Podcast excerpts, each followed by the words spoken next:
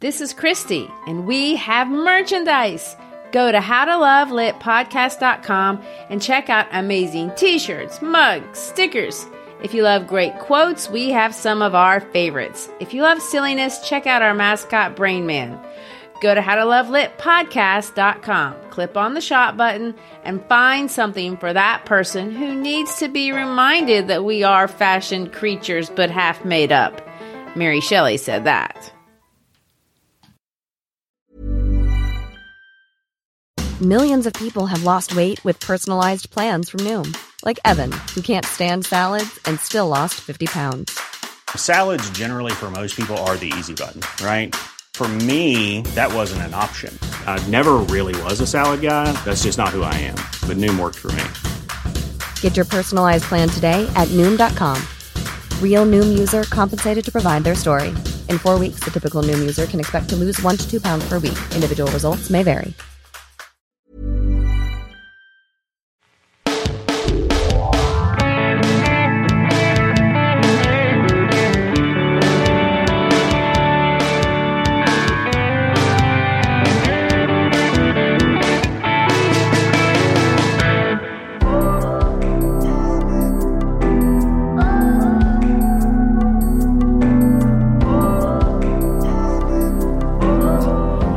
I'm Christy Shriver, and we're here to discuss books that have changed the world and have changed us. And I'm Gary Shriver, and this is the How to Love Lit podcast.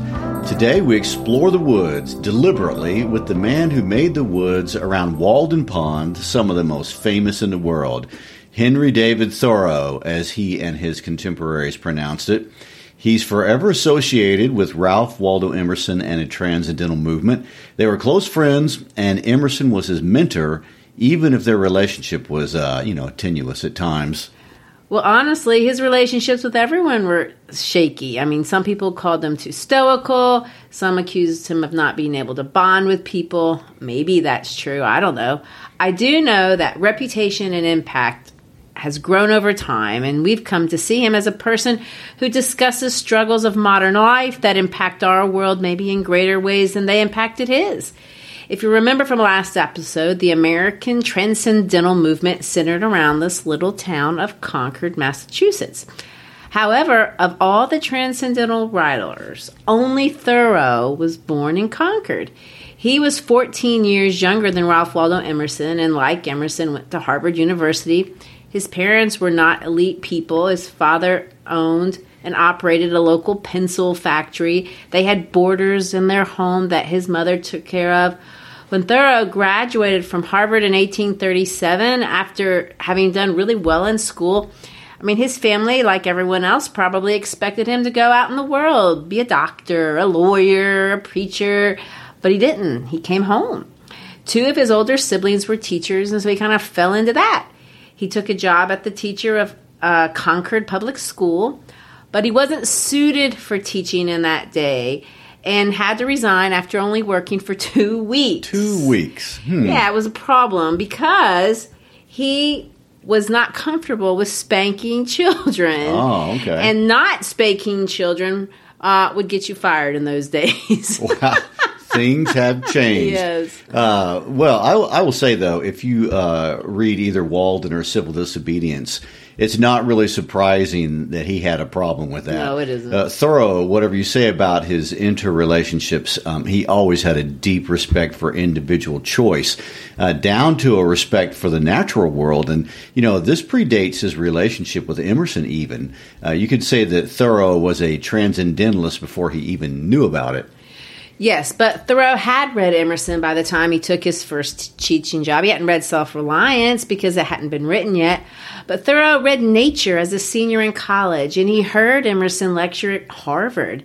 And after getting fired from that Concord school, Thoreau and his brother John started their own school because they wanted to have a school with their own principles. And that school did well.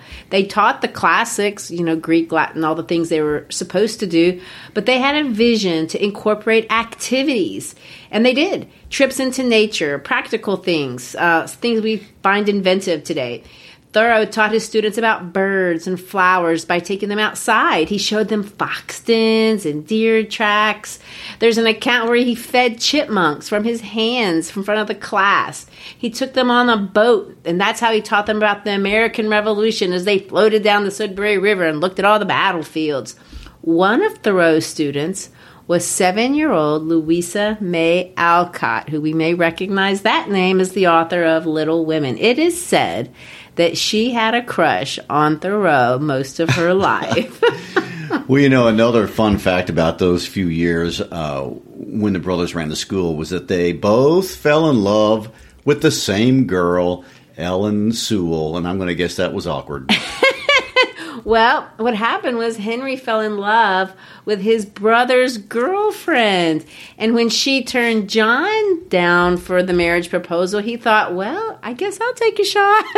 that doesn't sound good. That would make Thanksgiving dinner awkward with the family. Well, it would have, except she turned him down too. So there wasn't anything to fight about. I mean, her father did not approve of them. They had these unorthodox religious beliefs. It's interesting, though, that Thoreau never had another romantic relationship, at least that we know of. There's been some speculation as to why, but nothing definitive uh, has ever been disclosed. The bottom line is Henry's closest relationships were not romantic, but his friendships, his family. He had gobs of friends, and his family was the center of his world. He and John were especially close until John got tetanus and died of lockjaw in Henry's arms. And this, of course, was devastating to the point that Thoreau actually developed physical symptoms. He actually developed lockjaw, even though he didn't have it. John's death also forced him to shut down the school because he couldn't run it by himself and he had to go back to work for his father making pencils. you know, Thoreau's contribution to the pencil making industry is something that most people don't know about. Uh, and if he had any interest in entrepreneurship, he really could have been a very successful businessman while um, working at his father's factory, he figured out how to get the graphite to bind with glass inside the wood of the pencil in a way that the pencil could write without pushing it down so hard and without smudging. This is a big deal, and basically what today we would call the number two lead pencil. he developed it, but then just left it. He didn't make any profit from it. I mean, if only he'd known about the testing industry that would force students to buy millions of those things. I know, like number two pencils give people PTSD. but uh, as we know from Walden, you know, he he had a knack for engineering. He literally built his own house and he made all kinds of things. He was an expert surveyor. He engineered fixes for everyday problems, but monetizing that skill was not his jam. He worked hard, uh, but if he was going to do labor for other people, he wanted to be a day laborer because he wanted to have the freedom to work when and where he wanted. As a long term career, that was not his interest. He wanted to be a lecturer, he wanted to be a writer, just like Emerson. And in 1841, he kind of got his chance. After they met, Emerson invited him to move in with him to live, and he did, and he worked as a handyman for Emerson. Thoreau could fix anything. He could grow anything. He could make anything that he could imagine. And this apparently was remarkable to the point that at Thoreau's eulogy years later, Emerson talked about this. Let me read what he said. He said, His senses were acute, his frame well knit and hearty, his hands skillful in the use of tools. But while living with the Emersons, Thoreau got to know a lot of famous people, including Margaret Fuller, who was the editor of the very successful and influential transcendental magazine, The Dial, and she published some of Thoreau's stuff. And this is more in line with what Thoreau envisioned for himself instead of making pencils or building things. And so Emerson gave him a letter of introduction, and Thoreau headed to New York City Formerly, he was supposed to be the tutor for Emerson's nephew, but the idea was that he would make connections, potentially get a job working at the New York publishers. However, New York City did not pan out for Henry David Thoreau. uh, which is really easy to understand. I can't imagine a person more unfit to live in New York City than America's first environmental activist. I know. Thoreau is one of those people that is really wedded to the land, uh, but he's also wedded to his hometown. I mean, he was Concord, this little town of 2,000 people. Everyone knew him there. Everyone knew his family, and he kn- knew every nook and cranny of those woods that surround Concord. The most beautiful passages of Walden are the ones where he describes the ponds and the land around Walden. This man truly loved this little place on earth, and reading his passionate relationship with the land and the positive effect that it had is the best part of his work. However, he hits a low moment, and that creates a place where he does something some people have called desperate. On April 30th in 1844, Thoreau and a buddy were out fishing and they decided to cook their catch on the shore of a place called Fairhaven Pond. Unfortunately, it was very dry and they set a fire. According to the newspapers, this fire was outrageous and it took hours to put out. The damage from the little fire, which grew, was estimated at over $2,000 at the time. It burned down 300 acres of forest and it almost set the entire town on fire. Everyone in town knew who had started it. The newspaper called it, and I quote, an act of sheer carelessness. And Thoreau, the naturalist who prided himself on being so close to nature of all people, everyone knew should have known better.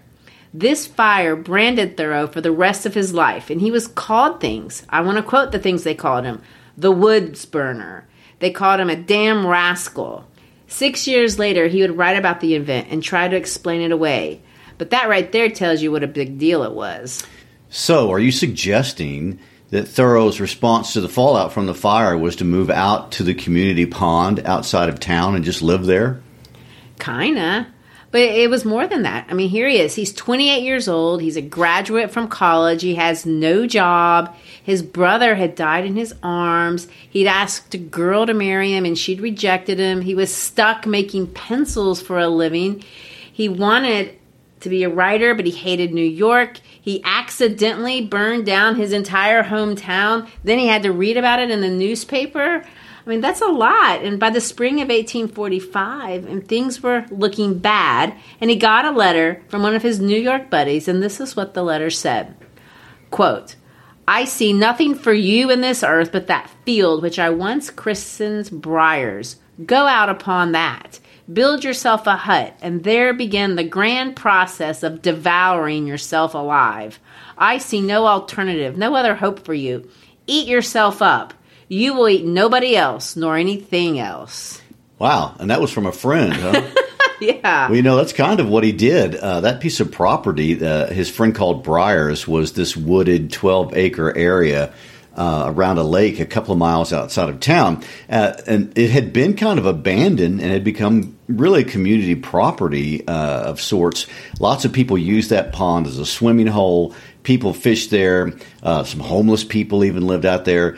Emerson decided to buy it with the idea that he might build a writing lodge on it. And uh, he ended up never doing that, but he gave Thoreau permission to go be a squatter on it. Yes, and Thoreau, by the way, is really known for two pieces of writing. One would be this quasi documentary of his time living at Walden Pond, and that's called Walden. The other, which we'll talk about next episode, is the highly influential political essay, Civil Disobedience. When people think of Thoreau, they either think of Thoreau the naturalist, the guy who went out into the woods, the ecologist, the preservationist, the guy we give credit as being the first American outside of the Native American community to advocate for the natural environment, not just preserving it, but living in harmony with it. I mean, he's very influential in this natural kind of way, and Walden, for the most part, speaks to that. But then there's this other Thoreau, the guy who refused to pay his taxes because he didn't want to support any government that enslaved people and he, was against war of aggression specifically the mexican american war. He was a crusader who defended john brown the terrorist.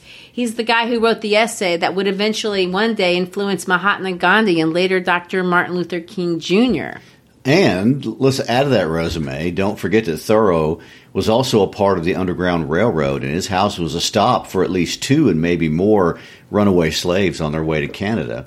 So some people think, you know, this is two different people, but they are not. It's one person, and one seems kind of zen, stoic, uninterested in the things of this world. The other seems very politically engaged. But yet, it's the same principles that were driving both sides of him. The supreme respect for freedom, he affords it to nature, but he also affords it to humans. He has this compelling drive, and he talks about this in the first chapter of Walden this deep desire to be good. And he defines this very differently than, quote, what he calls doing good. Being good speaks of being in a state of harmony with yourself, with the world at large, and a commitment to fulfilling or facilitating this kind of harmony in other people. And that's the setup. Walden, the book, is divided into 18 chapters. The first two are likely the most famous. Uh, there are quotes in them that we've all heard or seen. Some of them we didn't even know that's where they came from. So let's begin. When I wrote the following pages, or rather the bulk of them, I lived alone in the woods, a mile from any neighbor, in a house which I had built myself on the shore of Walden Pond in Concord, Massachusetts, and earned my living by the labor of my hands only. I lived there two years and two months. At present, I am a sojourner in civilized life again. So, what we see is that in 1845, he claimed that it was pure coincidence, uh, but he built a house and he moved in on July 4th.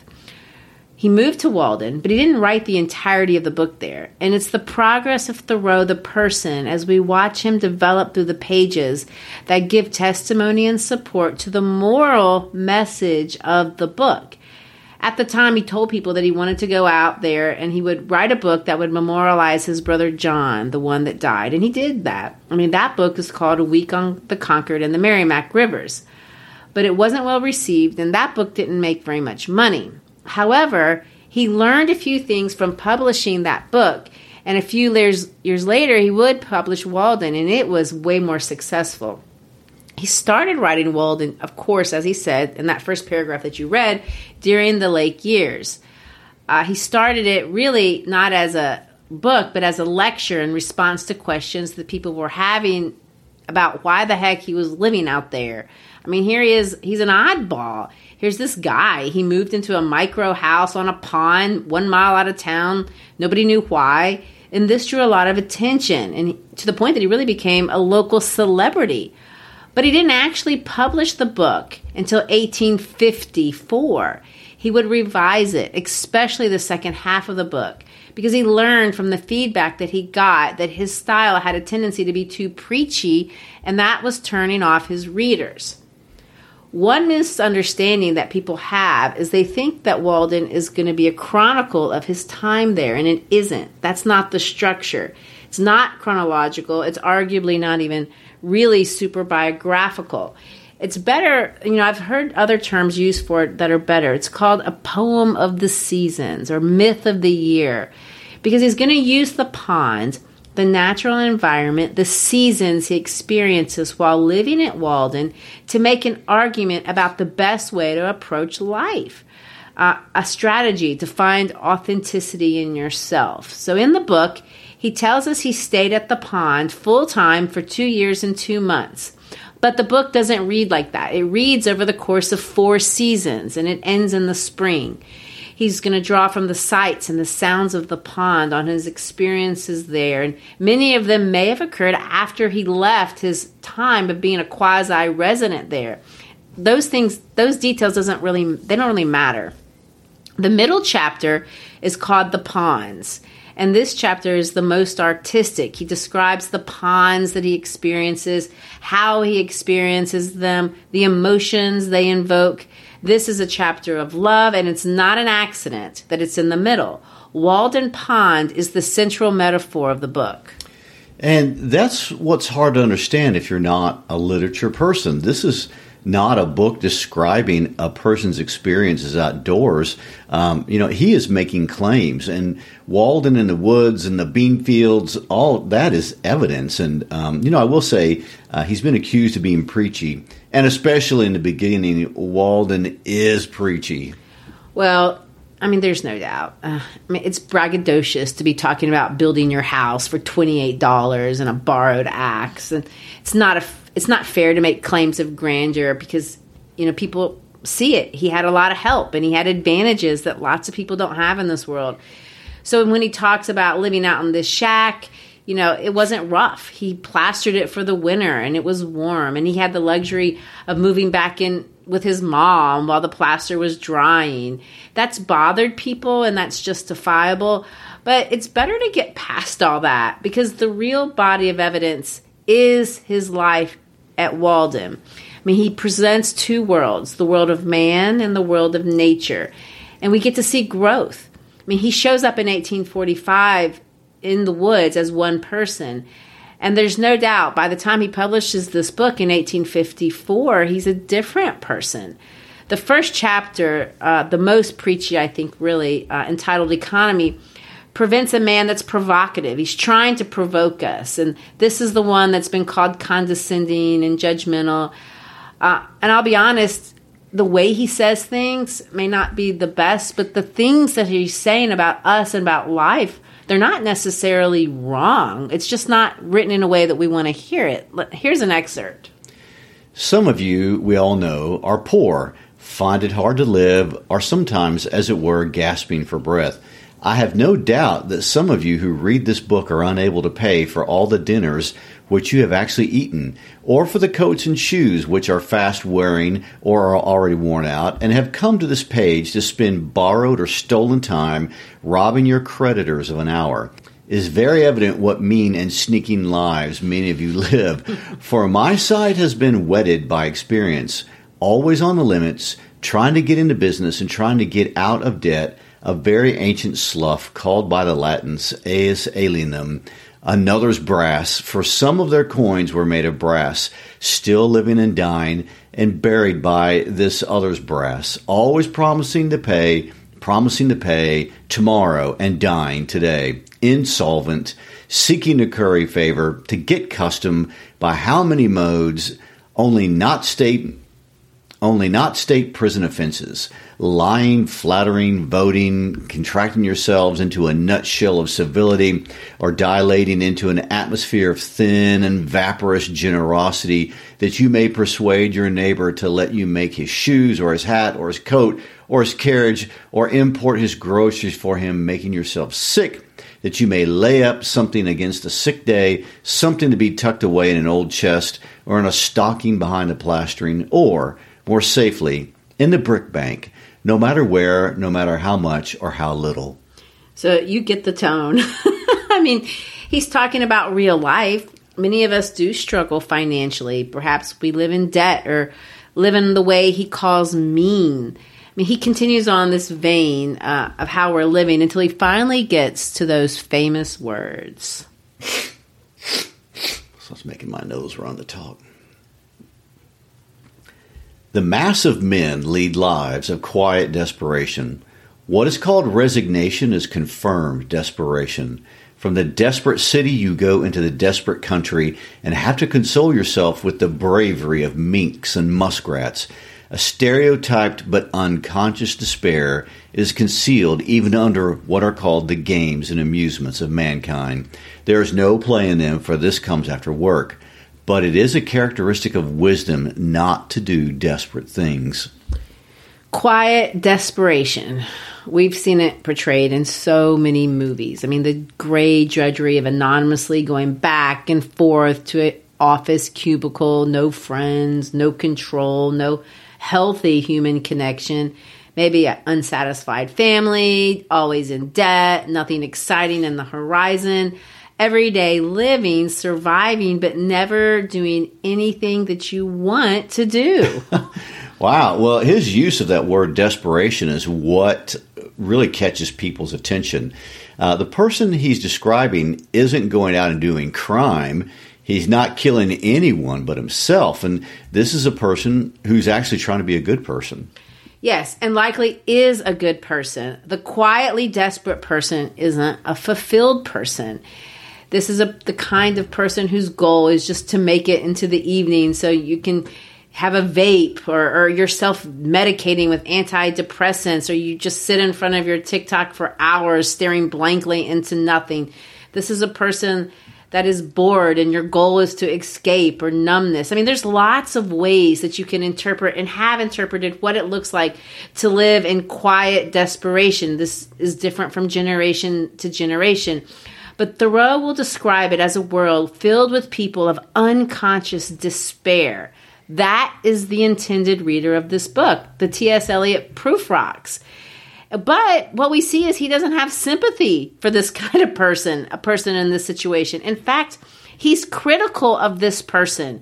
He holds every reader responsible for their condition, not the circumstances of their lives. The subtext is I took hold of my life, and you should do the same thing. Near the end of March 1845, I borrowed an axe and went down to the woods by Walden Pond, nearest to where I intended to build my house, and began to cut down some tall, arrowy white pines still in their youth for timber.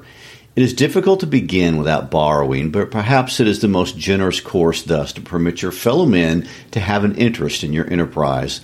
The owner of the axe, as he released his hold on it, said that it was the apple of his eye, but I returned it sharper than I received it.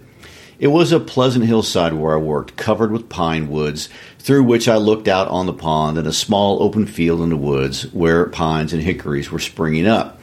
The ice in the pond was not yet dissolved, though there were some open spaces, and it was all dark colored and saturated with water.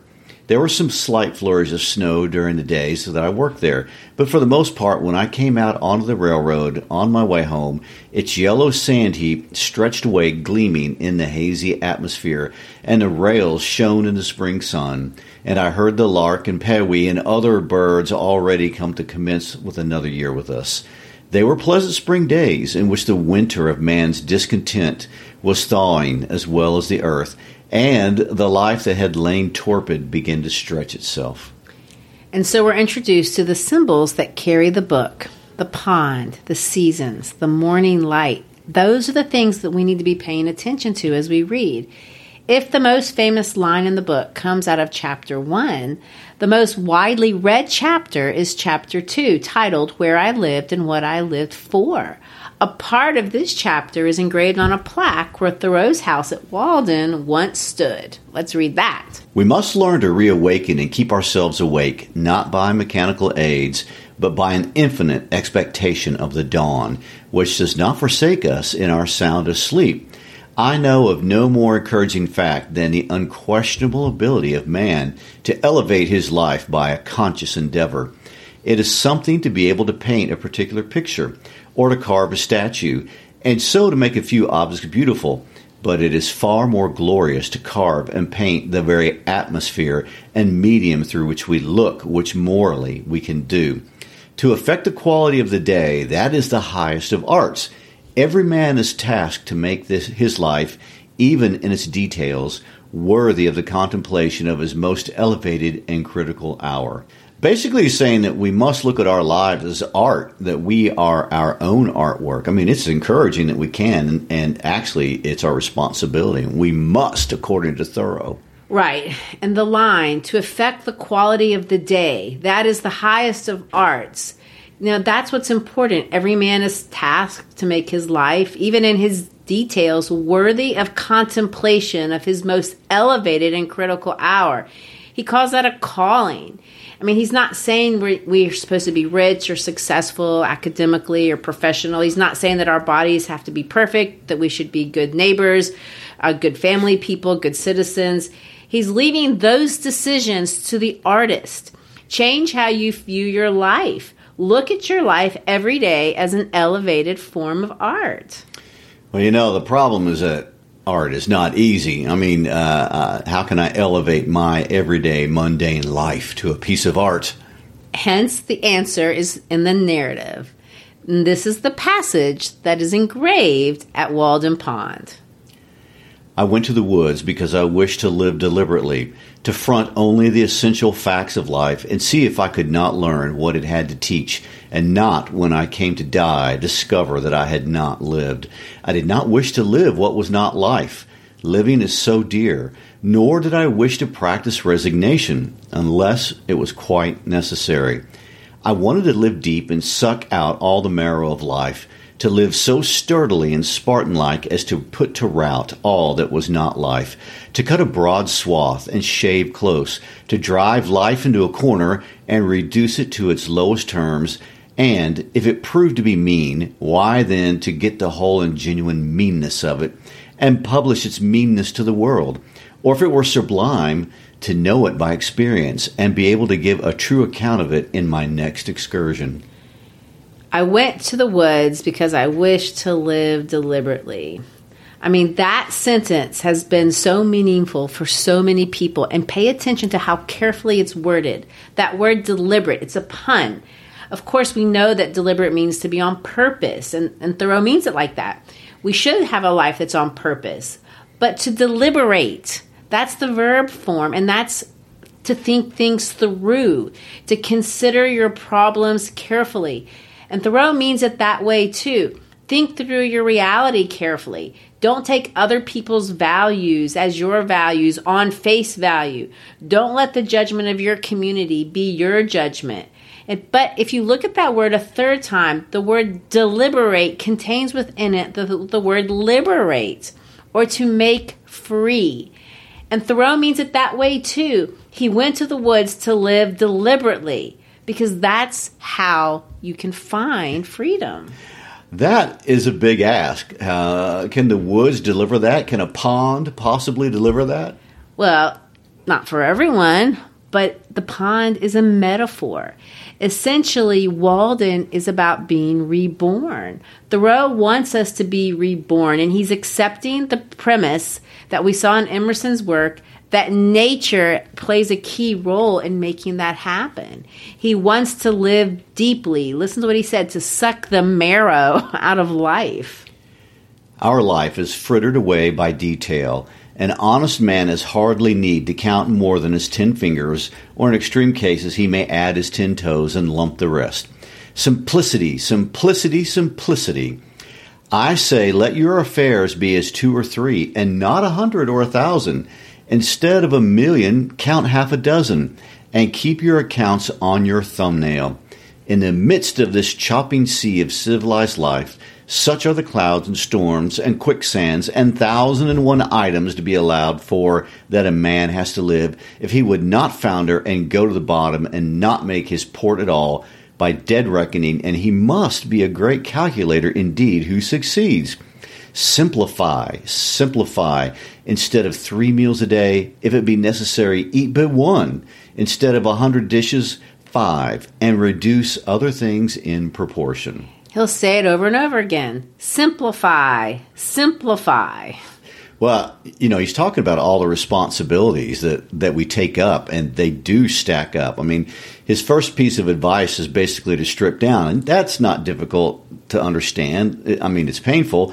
Uh, growing up, if you're a healthy person, that whole experience is about taking on responsibilities.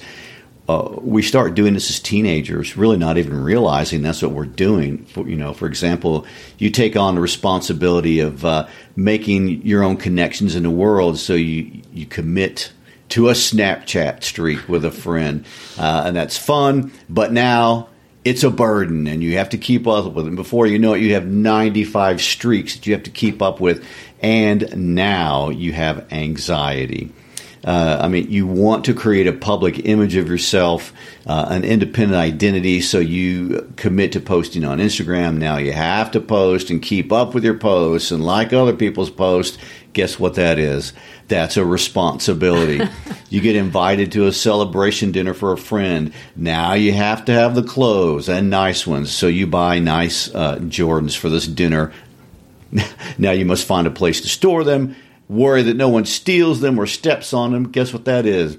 Anxiety. anxiety. As you get older, the stakes just get higher. I mean, you commit to owning a car. That means insurance and gas and a place to park, and it has to get washed and maintained protected from getting stolen or scratched. And guess what that is? Responsibility, anxiety. So you commit to a girlfriend or a boyfriend, then a family. I mean, we don't have time to get into all these responsibilities, but you know, even good things are details that have to be tended to. And we haven't even gotten into responsibilities for our mistakes or our bad choices. That's a whole other category. Uh, you know, or things that weren't our mistakes but ended up being our messes that we had to clean up. And you know, all of those are the details that fritter away our lives, to use his words. And what do they create? Anxiety. And so, what's his fix? simplify. Oh, okay. And he's been criticized for this. And, and the, the objection is that that's just an oversimplification. Everyone can't just leave everything and go into the woods. And of course, Thoreau agrees. And he's going to tell you up front going to the woods isn't the course for everyone, but it was for him. And it doesn't deny his point. Simplify, simplify, simplify. It's in the details that you find your anxiety. There's things you can drop. We own too much, we rush too much. Why should we live lives with such hurry and waste of life? Those are his words. Walden for him was a place. And for us, it's a metaphor for a lifestyle choice that's different than what we're living now. Would it be so bad if we said, Ugh, I'll just have to wear this outdated outfit or have a used car or just drop off social media for a while? Well, it's basically a cost benefit analysis question that he's asking. Um, he's saying these are questions we should ask ourselves, like why should we be obsessed with news? Uh, you know, as a political junkie, that kind of hits home. And uh, he says this Hardly a man takes a half hour's nap after dinner, but when he wakes, he holds up his head and asks, What's the news? as if the rest of mankind had stood his sentinels. Some give directions to be waked every half hour, doubtless for no other purpose, and then to pay for it, they tell you that they have dreamed. I mean, after a night's sleep, the news is as indispensable as the breakfast. Pray tell me anything new that has happened to a man anywhere on this globe. And he reads it over his coffee and rolls that a man has had his eyes gouged out this morning on the Wachito River, never dreaming the while that he lives in the dark, unfathomed mammoth cave of this world and has but the rudiment of an eye himself. He goes on to say, To a philosopher, all news, as it is called, is gossip, and they who edit and read it are old women over their tea. Yet not a few are greedy after this gossip. So, um, anyway, so why do we uh, feel this constant need to know everything in real time?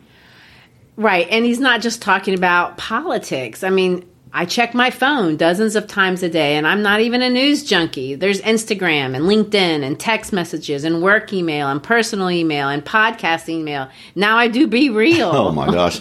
Oh, you know, but it could be worse. Uh, you could do TikTok, Snapchat, all that. I mean, I looked up uh, that, as of 2023, there are roughly 128 different social media platforms you could be managing right now. I mean, and Thoreau challenges all that. We lose the deliberateness of our lives, and this creates anxiety. I mean, his two year experiment at, at Walden had this simplifying spiritual purpose. Was nature uh, and simplification an avenue to find freedom? I mean, it was to him. It was a way to find truth, to find God, to find peace. And that's the rhetorical journey of the book.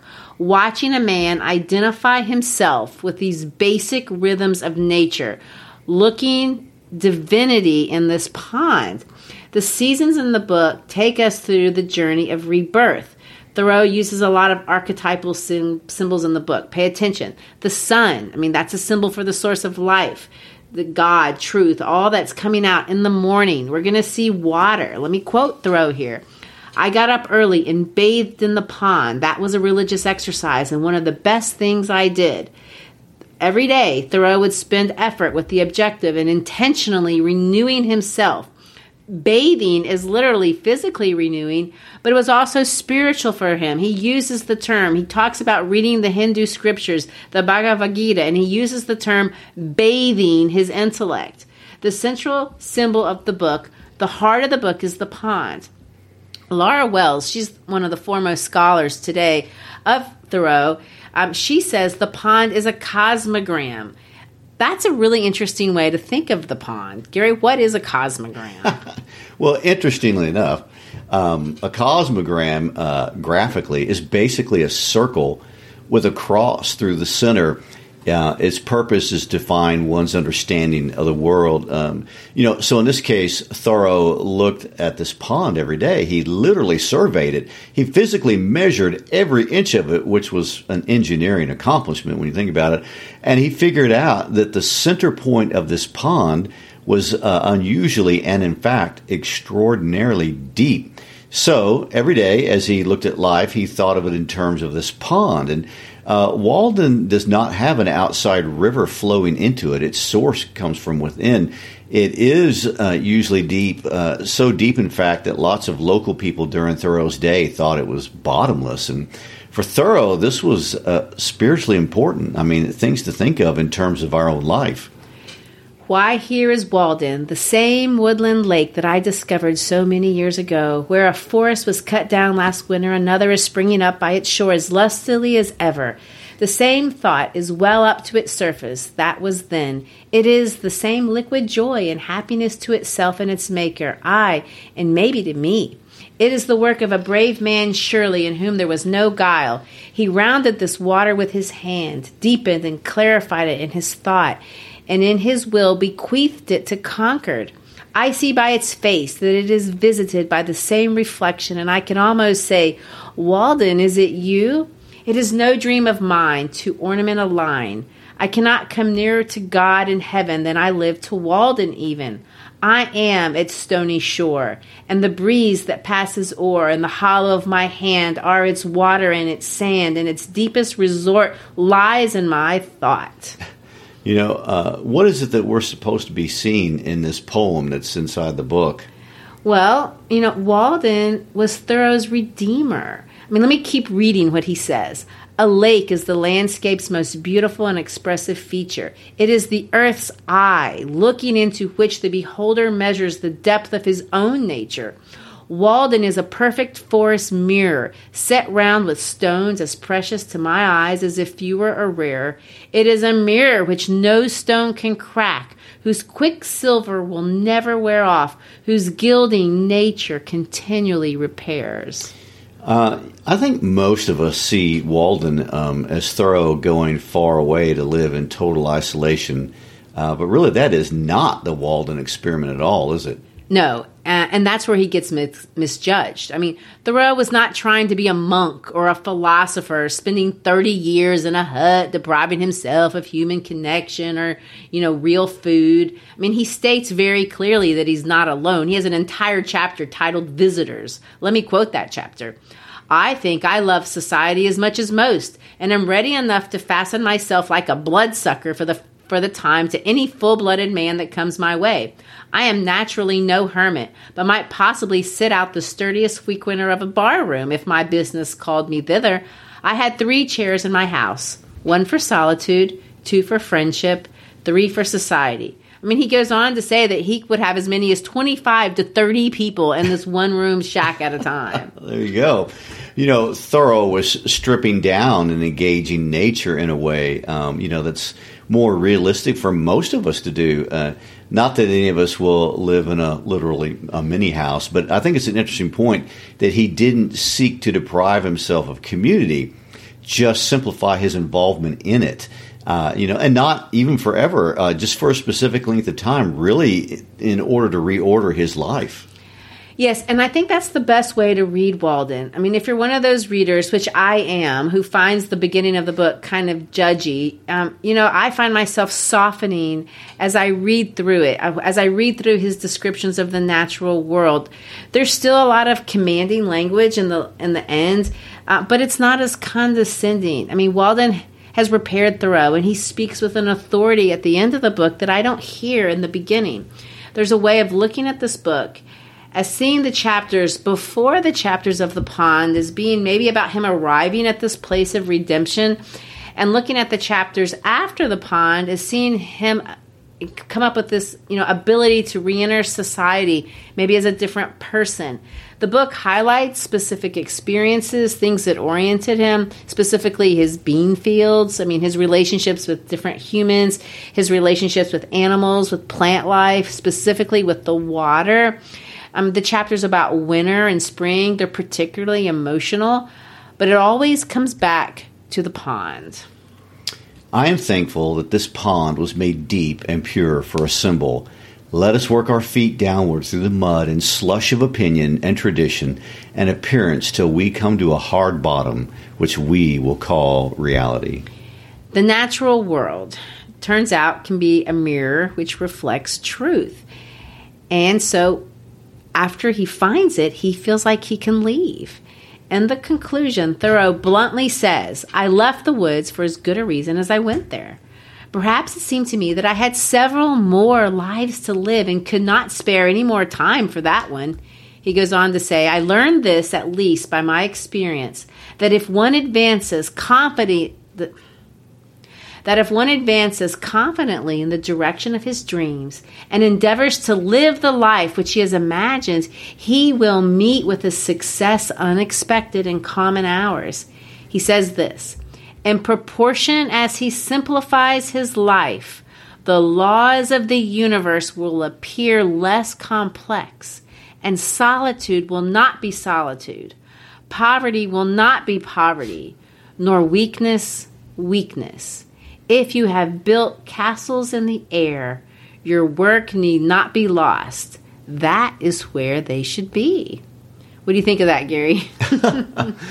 well, he found courage in being uh, comfortable with his authentic self. I mean, uh, we literally read this in his conclusions where he says, Why should we be in such desperate haste to succeed and in such desperate enterprises? If a man does not keep pace with his companions, perhaps it is because he hears a different drummer. Let him step to the music which he hears, however measured or far away. It is not important that he should mature as soon as an apple tree or an oak. Shall we turn the spring into the summer? And I would like to point out, in my childhood growing up, my mother had this poster on a wall in our house. and I, you know, it's so so funny for it to come back like that. Uh, Thoreau discovered that it, it, was okay to be the town weirdo. Uh, if if that's what he was, that's what he was. He was able to own that. That he was the guy who set the forest on fire. Uh, but that wasn't all that he was. He says this: uh, However mean your life is, meet it and live it. Do not shun it and call it hard names. It is not so bad as you are. It looks poorest when you are richest. The fault finder will find faults even in paradise. Love your life, poor as it is. You may perhaps have some pleasant, thrilling, glorious hours even in a poorhouse. The setting sun is reflected from the windows of the almshouse as brightly as from the rich man's abode. The snow melts before its door as early in the spring. I do not see, but a quiet mind may live as contentedly there and have as cheering thoughts as in a palace. The town's poor seem to me often to live the most independent lives of any.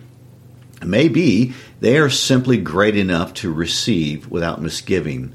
Most think that they are above being supported by the town, but it oftener happens that they are not above supporting themselves by dishonest means, which should be more disreputable. Cultivate poverty like a garden herb, like sage do not trouble yourself much to get new things, whether clothes or friends. Turn the old, return to them. Things do not change, we change. Sell your clothes and keep your thoughts. I mean, if the book begins with judgment, it ends with encouragement. It does. And, and the final line of the book is this There is more day to dawn. The sun is but a morning star. That is the very opposite of quiet desperation, the spirit of freedom to not change who you are, but be free to be who you are and turn your life into art. Every dawn emerges new before a divine morning star. I mean, these words have inspired so many people over the last couple hundred years. It most certainly has. So um, I guess we should be inspired to get outside and enjoy spring yes. or autumn or summer or whenever, uh, whatever season it is. Go find your Walden. You know, as always, uh, if you enjoyed this episode, please share it with a friend. Uh, push it out on your social media. Text it to a friend. Play it for a class if you're a teacher. When you share, we grow. Um, if you're a teacher, check out our listening guides and other resources on our website. We have merchandise, as everybody needs that. And next episode, we will look at Thoreau's political contribution, his famous essay, Civil Disobedience. Thank you for sharing in our discussion today and enjoy your week. Peace out.